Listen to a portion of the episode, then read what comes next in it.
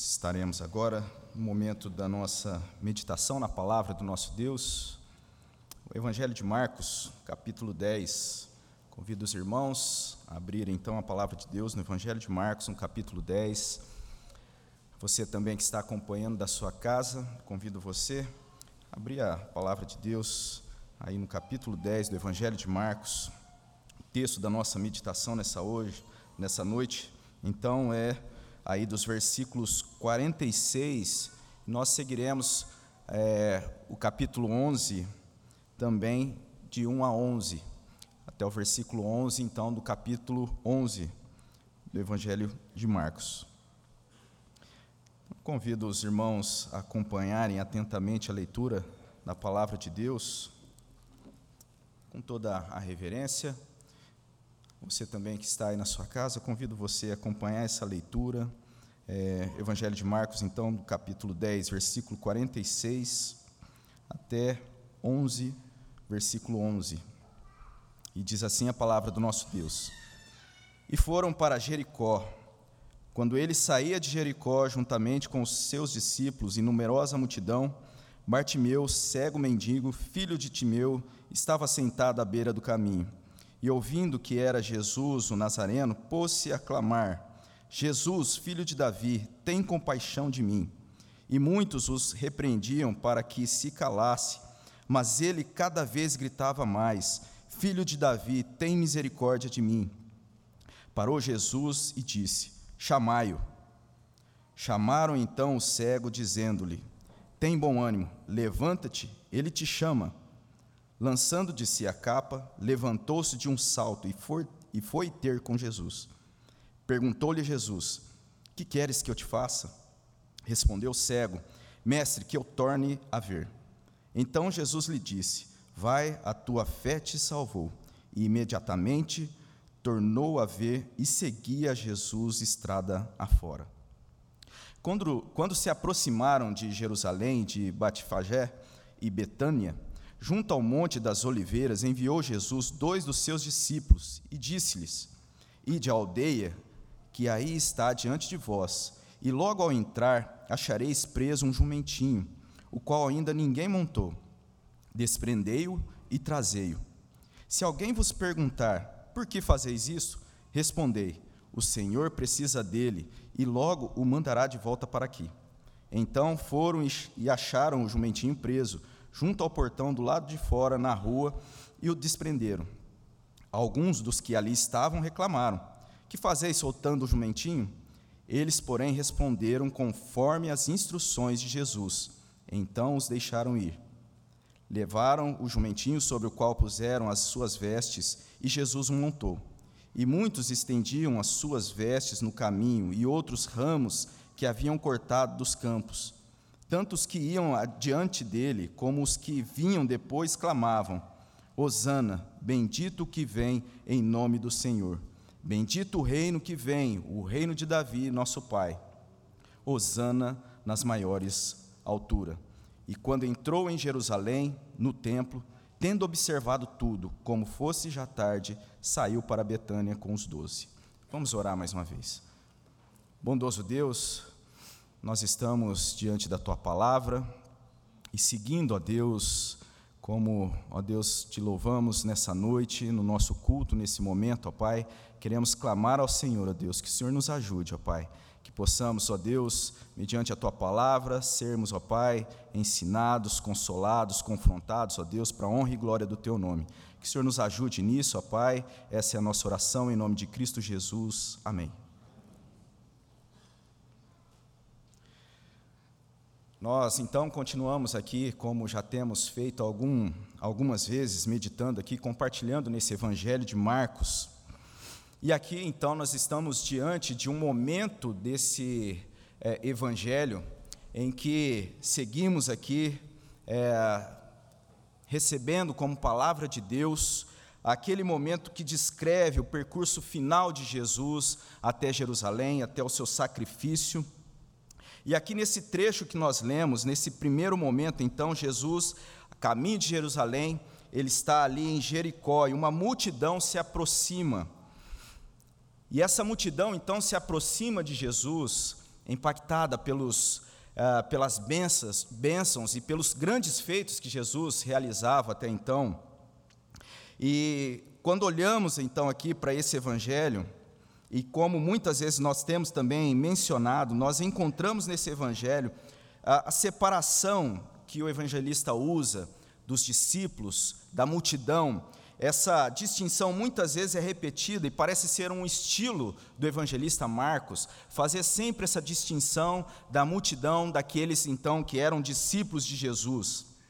Isso nós podemos entender que não é algo sem uma intenção, nós podemos ver então no Evangelho, uh, o evangelista aqui trazendo, inspirado por Deus, essa ação de Deus, essa forma então de apresentação do geral para o específico, como Deus vai tratando na Sua palavra. E aqui então, nesse momento, como a gente lê, embora existe uma, exista uma certa distinção também com relação àquilo que é apresentado pelo evangelista Mateus no texto correlato aqui, e também com o evangelista Lucas, nós encontramos lá em Mateus, então, falando a respeito desse episódio, da cura desse cego, como a gente leu aqui, lá nós encontramos ah, sendo falado de dois cegos que foram curados por Jesus. Aqui, no entanto, e assim como é, em Lucas, nós vemos essa, essa forma de apresentação, mas é muito importante a gente compreender então que essa palavra, ela inspirada por Deus, ela não desconsidera aquilo, aquela personalidade dos seus escritores, é, inspirado pelo Espírito, pelo Espírito, pelo Espírito Santo, nós temos aqui então o evangelista Marcos registrando, segundo o seu propósito ali, de transmitir a palavra para os seus primeiros ouvintes. É muito importante nós vermos aqui então que Marcos ele traz detalhes dessa cura. Talvez não seja aqui o interesse é, de Marcos retratar de forma tão específica o local, nem o momento exato, como é, a gente percebe talvez em Mateus, mas nós vemos aqui que, de forma alguma, Marcos fala que não havia outros cegos também na cidade. E o que nós temos, então, diante de alguns momentos da palavra de Deus, onde há talvez algumas distinções em contextos ali da palavra de Deus, em que é, evangelista, no caso aqui Marcos, do evangelista Mateus, traz aquilo que mais é, é de interesse ali para eles estarem registrando como palavra de Deus.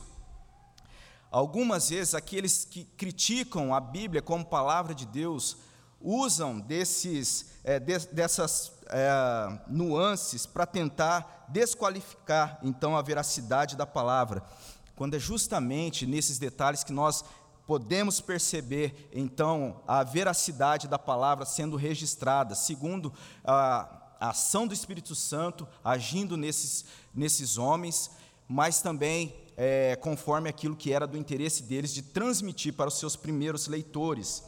É, um comentarista vai dizer o seguinte: nenhuma dessas distinções implica contradições entre as narrativas.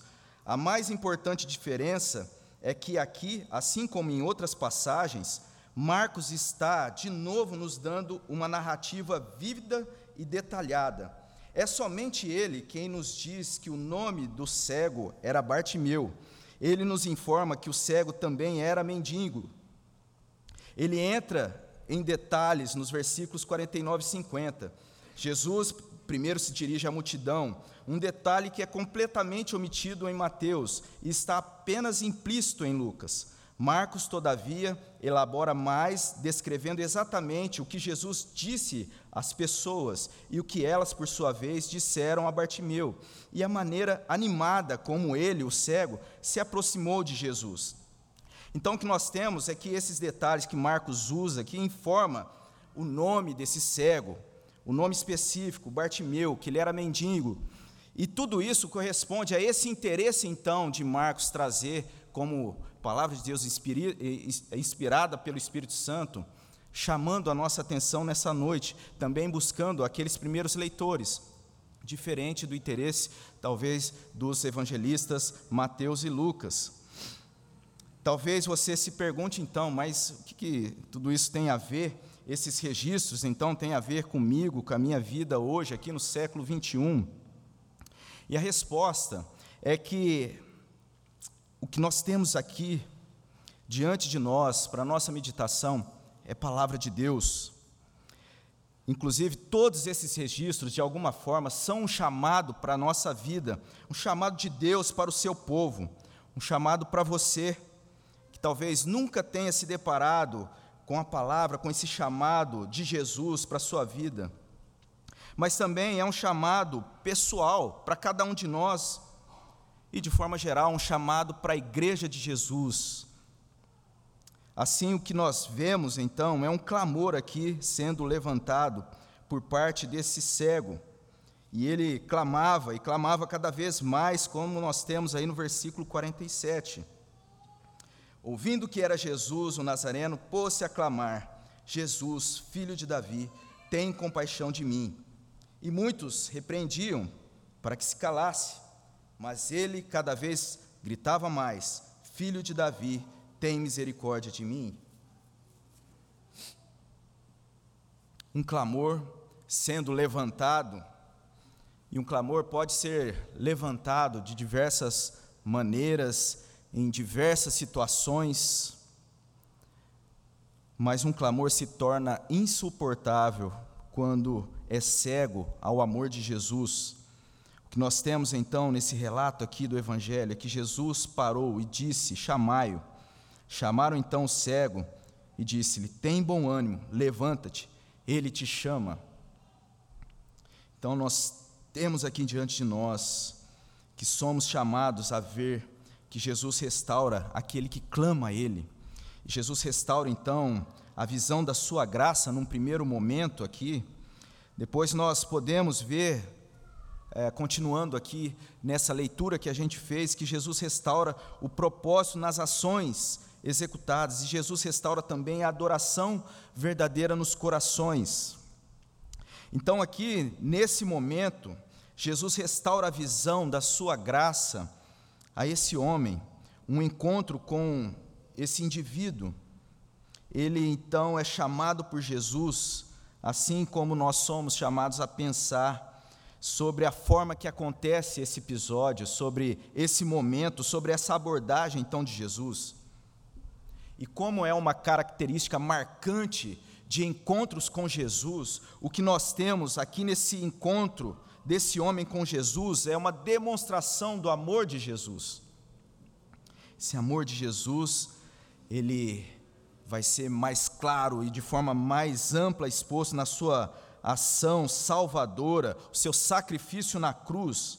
Mas nós vemos aqui Jesus manifestando o seu amor, a sua graça a esse homem, esse homem que, mesmo ainda sem receber a cura, ele se levanta prontamente, de um salto vai ter com Jesus, como está aí no versículo 50. Essa graça, então, do amor de Jesus alcança esse cego, mesmo antes da sua visão ser restaurada. E eu gostaria de que a gente pensasse como muitas vezes nós não enxergamos a graça do nosso Deus, o seu amor, antes de nós recebermos aquilo que nós pedimos, aquilo que nós queremos. Inclusive, nessa manhã a gente pensou um pouquinho, é, por meio da mensagem que foi pregada pelo reverendo Gilberto, entre a diferença da vontade e daquilo que precisamos realmente. Nós precisamos da graça de Jesus, e acredito que nessa direção somos chamados, então, a olharmos essa passagem e vermos aqui a graça de Jesus. Esse homem é atingido então por essa graça e ele recebe de Deus uma fé, uma fé que agora ele possui em Jesus, uma fé que o salva. Perguntou-lhe Jesus no versículo 51: Que queres que eu te faça? Respondeu o cego: Mestre, que eu torne a ver. Então Jesus lhe disse: Vai, a tua fé te salvou. A tua fé te salvou. E essa ideia, ela vai também ser transmitida na palavra de Deus de forma muito clara. Paulo traz essa realidade dessa fé que vem pela graça de Deus em Efésios 2:8, porque pela graça sois salvos mediante a fé, e isso não vem de vós, é dom de Deus, é presente de Deus. Ou ainda quando nós nos lembramos lá da carta aos Hebreus, no capítulo 11, onde nós temos ali aquele, é, aquela relação, então, daqueles homens que são chamados de heróis da fé, mas que nós deveríamos entender de forma mais profunda, como também temos meditado ali na carta aos Hebreus, que esses homens são, então, é, heróis da graça, na verdade, porque eles são atingidos pela graça de Deus, e essa graça de Deus concede a eles fé de permanecer, de perseverar no caminho com Deus. Ali nós temos homens cheios de falhas que foram alcançados então pela graça. Jesus corresponde na vida de cada um deles o seu propósito, a fim de que eles permanecessem firmes sem dúvida, aqui nós temos alguém que recebeu uma cura, alguém que recuperou a visão, mas antes de tudo, nós temos alguém aqui que era um mendigo, agora é Bartimeu, como nós temos aí na palavra, sendo registrado por, Mar, por Marcos. Ele era alguém, um indivíduo à beira do caminho, marginal, mas agora nós temos aí registrado alguém que segue Jesus estrada afora versículo 52. Imediatamente tornou a, a, tornou a ver e seguia Jesus estrada afora. Creio que nessa noite nós somos chamados então a ver, aqui nesse texto, não apenas esse milagre da recuperação da visão de um cego, mas muito mais do que isso. Alguém que tem a sua vida transformada pela graça de Jesus, uma graça que transforma vidas, nós precisamos olhar para a palavra de Deus, reconhecendo que Deus, em Cristo Jesus, ah, derrama graça, derrama graça que transforma vidas. Jesus restaura a visão da sua graça, não só na vida do indivíduo, mas também ali nas suas circunstâncias. Mas um segundo momento aqui, então, nós vemos que Jesus restaura o propósito nas ações que executamos. E nós vemos isso por meio da vida então dos discípulos aqui, quando nós olhamos para o capítulo 11, capítulo 11, dos versos de 1 a 6. Depois, então, ali, num, outro momento, né, nós temos aqui algo que é, é difícil de nós é, assimilarmos de forma simplista ou simplesmente racionalista, porque nós vemos aqui que a, a história, o propósito de Jesus, ela corresponde a uma história muito maior.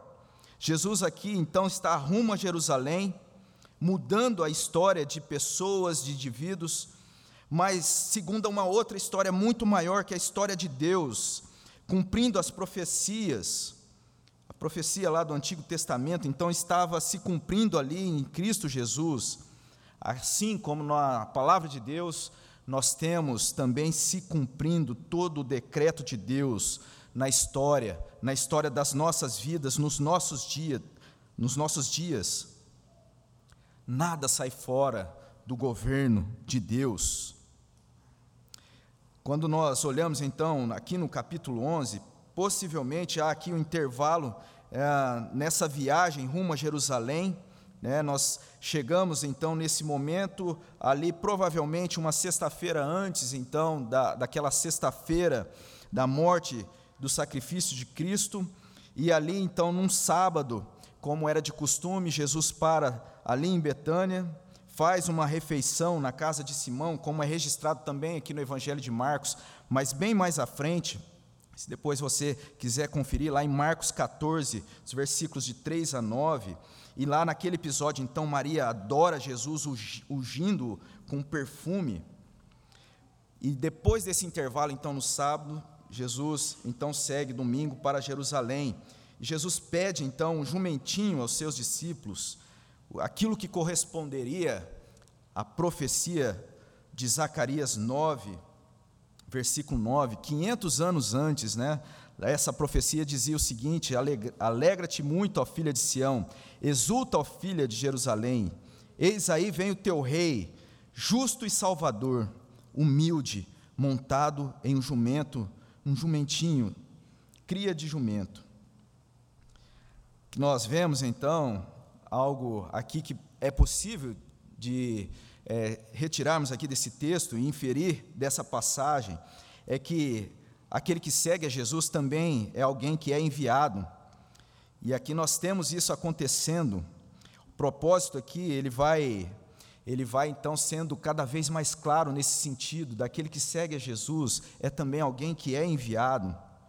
Isso para a igreja, quando nós temos Jesus dando a grande comissão para a igreja, como aquele que, aqueles que devem levar, como nós, como sendo portadores dessas verdades. Mas no capítulo 11 nós vemos que ao se aproximar de Jerusalém, então, enviou Jesus dois dos seus discípulos e disse-lhe: Ide à aldeia que está aí diante de vós. Logo ao entrar, achareis preso um jumentinho, o qual ainda ninguém montou. Desprendei-o e trazei-o. Se alguém vos perguntar, por que fazeis isso? Respondei: O Senhor precisa dele e logo o mandará de volta para aqui. Então, como Jesus havia dito, assim acontece. E é interessante que nós temos também a resposta dos discípulos quando eles são questionados. O versículo 6 do capítulo 11. Eles, porém, responderam conforme as instruções de Jesus. Então os deixaram ir. Diante dessa missão que eles foram enviados ali, tudo acontecendo conforme o registro, a, a, a profecia e os propósitos do nosso Deus, tudo acontecendo debaixo dessa história maior do nosso Deus na vida desses discípulos. Mas quando eles recebem então ali um questionamento, eles respondem, eles responderam ali conforme a instrução de Jesus. Diante disso, é algo que nós devemos pensar como nós temos correspondido e respondido à palavra de Deus que nos envia, como nós temos então é, respondido aos questionamentos nas nossas vidas. E aqui nesse contexto, talvez chamaria a nossa atenção a pensar sobre a, a, soberania de Deus, sobre o governo de Deus, se tivesse sendo tratado algo de maior relevância, mas parece que esse momento é algo muito simples, né? esses discípulos indo buscar aquele jumentinho.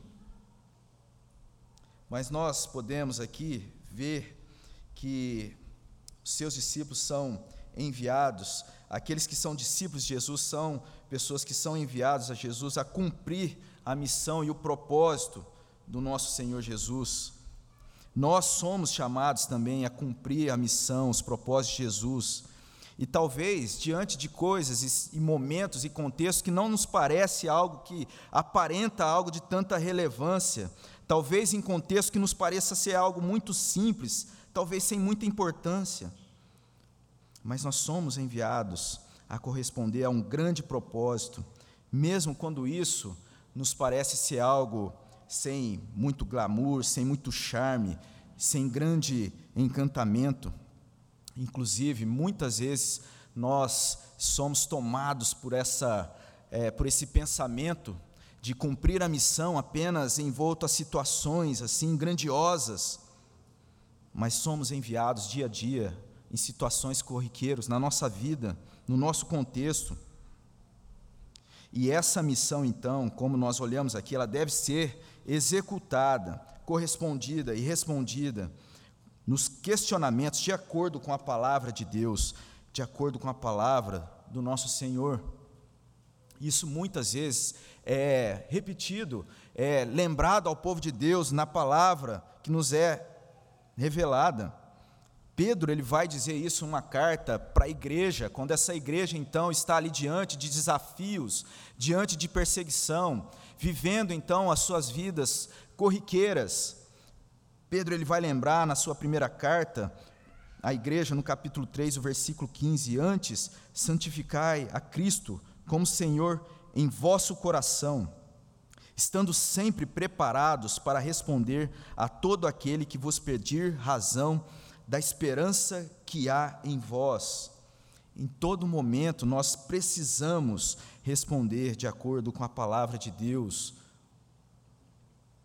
E isso só é possível então pela restauração que encontramos em Jesus, uma restauração da visão da sua graça, uma restauração dos propósitos de Deus nas nossas ações, nas ações que executamos.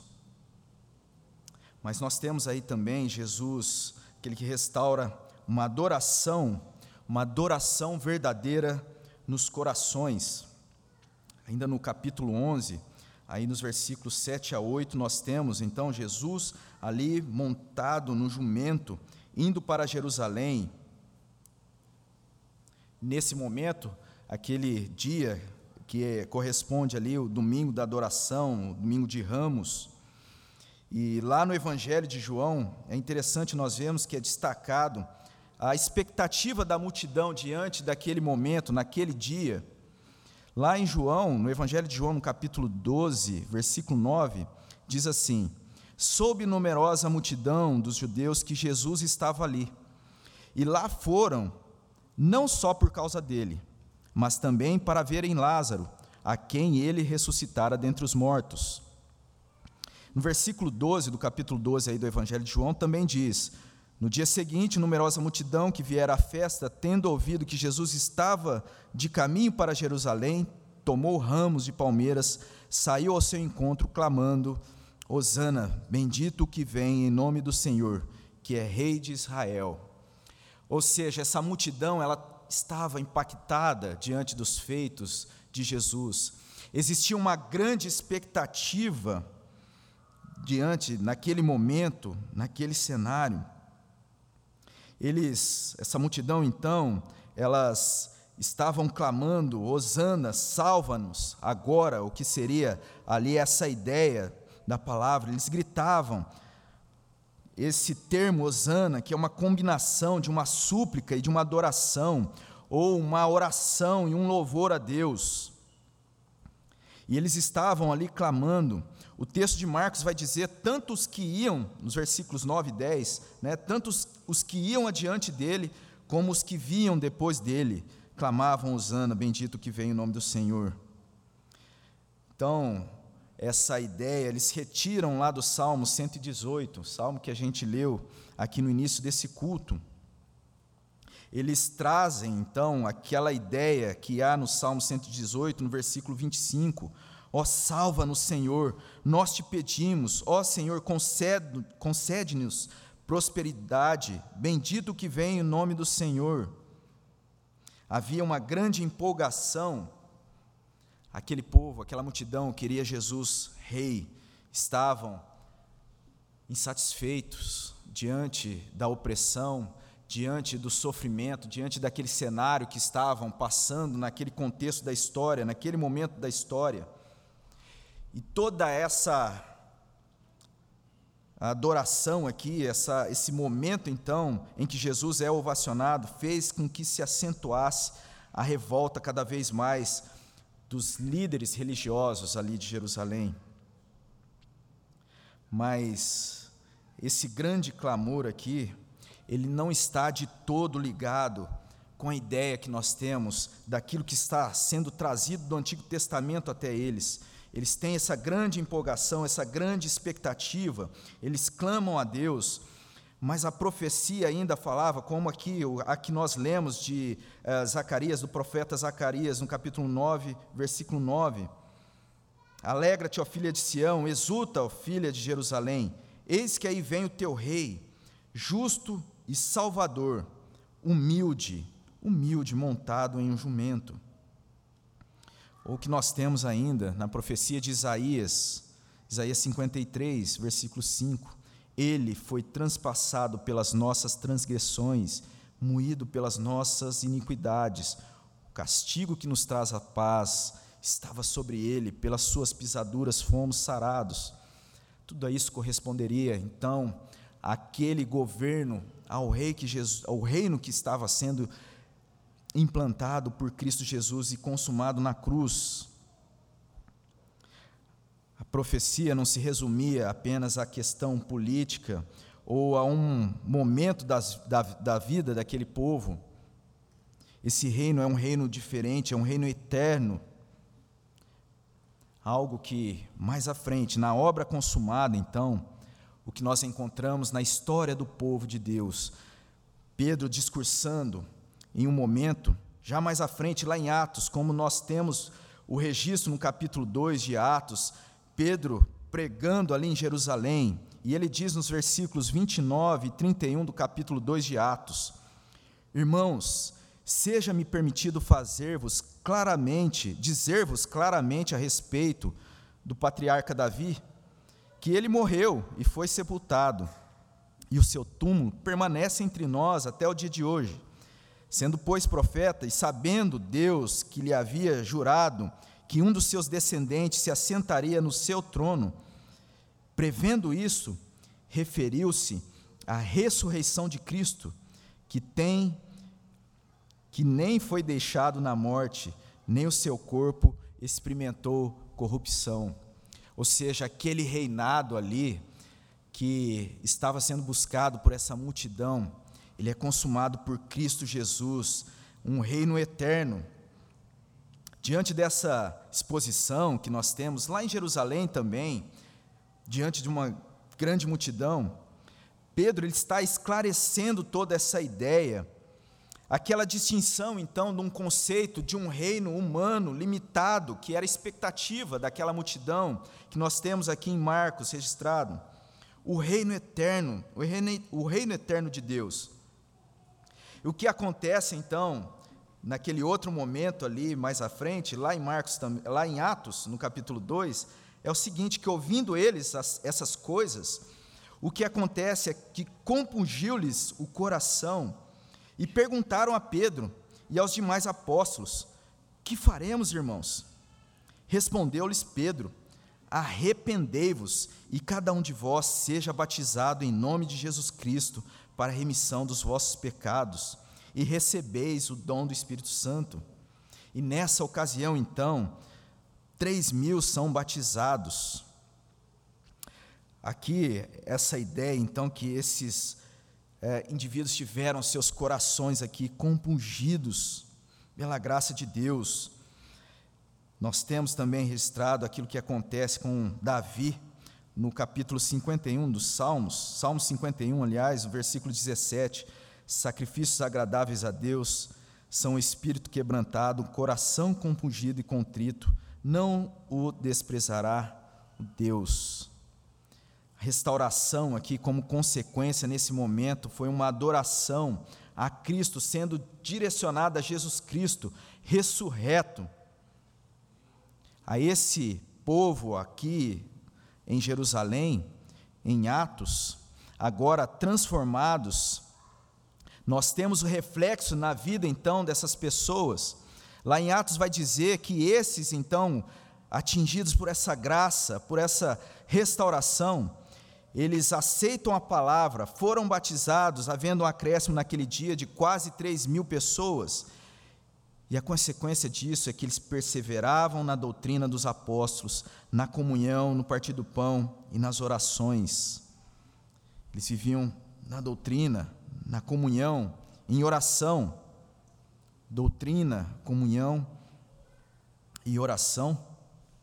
Algo que talvez pareça é, também simples diante de uma restauração de uma ação poderosa de Deus, mas isso aponta para a vida de um crente, alguém que tem a vida em Cristo Jesus, que o adora verdadeiramente, é alguém que segue a sua vida, a sua caminhada, a sua trajetória, buscando a doutrina dos apóstolos, a palavra de Deus, a comunhão, a comunhão com os irmãos, com a igreja, o partir do pão e a vida de oração a Deus.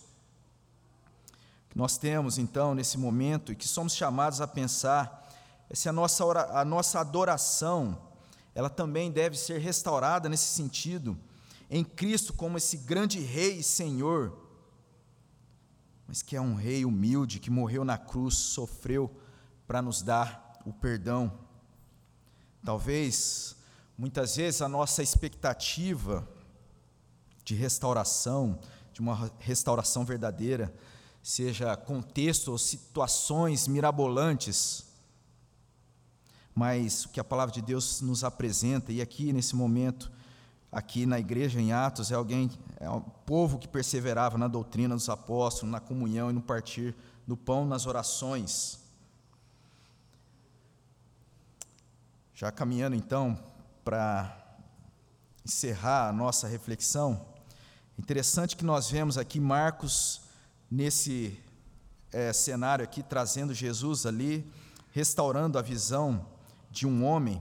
E aqui nesse momento, já no capítulo 11, quando chega em Jerusalém, ele entra em Jerusalém, chega até o templo, e o texto ali vai dizer no capítulo 11 de Marcos, versículo 11: Tendo observado como fosse já tarde, saiu para Betânia com os doze. Tendo observado tudo, então, uma sessão que inicia alguém cego, né, marginalizado à beira do caminho, que segue Jesus caminho afora, e agora Jesus no templo, observa tudo. Jesus, ele nos conhece, ele conhece o nosso coração, ele observa, vê cada um de nós. E que nós olhamos aqui a palavra de Deus, nós vemos nessa noite, somos chamados a pensar que Jesus, então, nos observa e nós podemos clamar diante a esse Deus, diante a Cristo Jesus, Hosana, bendito que vem em nome do Senhor, eu preciso do Senhor. Jesus chama, como chamou aquele cego que também clamava, tende compaixão de mim. Então nós temos Jesus ele restaurando a visão da sua graça. Nós somos chamados também a vermos as graça do nosso Senhor Jesus, o seu amor, a sua graça que nos alcança por meio de Cristo. Jesus, então, ele transforma situações. Eu não sei o que você tem passado na sua vida, eu não sei qual é a sua, a, o seu cotidiano, os seus desafios. Eu sei que Jesus é esse, então, que restaura a, a nossa visão da graça dele. Jesus ele pode transformar a vida de cada um de nós. Ele pode transformar as nossas circunstâncias, como nós temos aqui nesse relato, alguém que estava à beira do caminho, marginalizado, mendigo, agora alguém que é um seguidor de Jesus, caminho afora. Jesus também restaura propósito das ações que nós executamos. Isso nos ajuda a entender que nós não estamos à deriva no tempo e no espaço. A nossa vida, cada momento, corresponde a um propósito de Deus, caminha em uma direção, a direção da consumação. Tudo corresponde aos decretos de Deus, a Deus que é soberano. Jesus também restaura a verdadeira adoração nos corações diante talvez de falsas expectativas que muitas vezes são criadas por nós mesmos, e às vezes até considerando e trazendo ideias é, bíblicas, mas que no fundo só gira em torno de nós mesmos. Jesus é aquele que restaura a nossa adoração verdadeira. Como fruto dessa restauração, que nós, como igreja, como povo de Deus, tenhamos então uma vida transformada, assim como aquele cego marginal à beira do caminho passou a seguir Jesus caminho afora, que assim se dê também na nossa vida, que sejamos discípulos de Jesus na nossa caminhada. Como aqueles discípulos, então, que corresponderam ali os propósitos e ao decreto de Deus, segundo a palavra de Deus e correspondendo ali, quando foram questionados, que nós também façamos isso buscamos na palavra de Deus resposta diante daquilo que nos acontece, aquilo que corresponde então ao propósito do soberano Deus. Aqueles que foram atingidos então por restauração, que clamam a Jesus, que depois então da obra consumada perseveravam na doutrina, na comunhão, na oração, que nós sejamos igrejas, igreja que seja perseverante na doutrina, na comunhão e também na oração. Para tudo isso, nós precisamos, então, da graça, do socorro de Deus.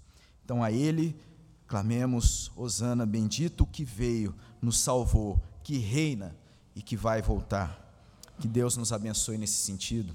Queria convidar a equipe de louvor, nós estaremos louvando a Deus e que dessa forma também, como oração para as nossas vidas diante dessa palavra.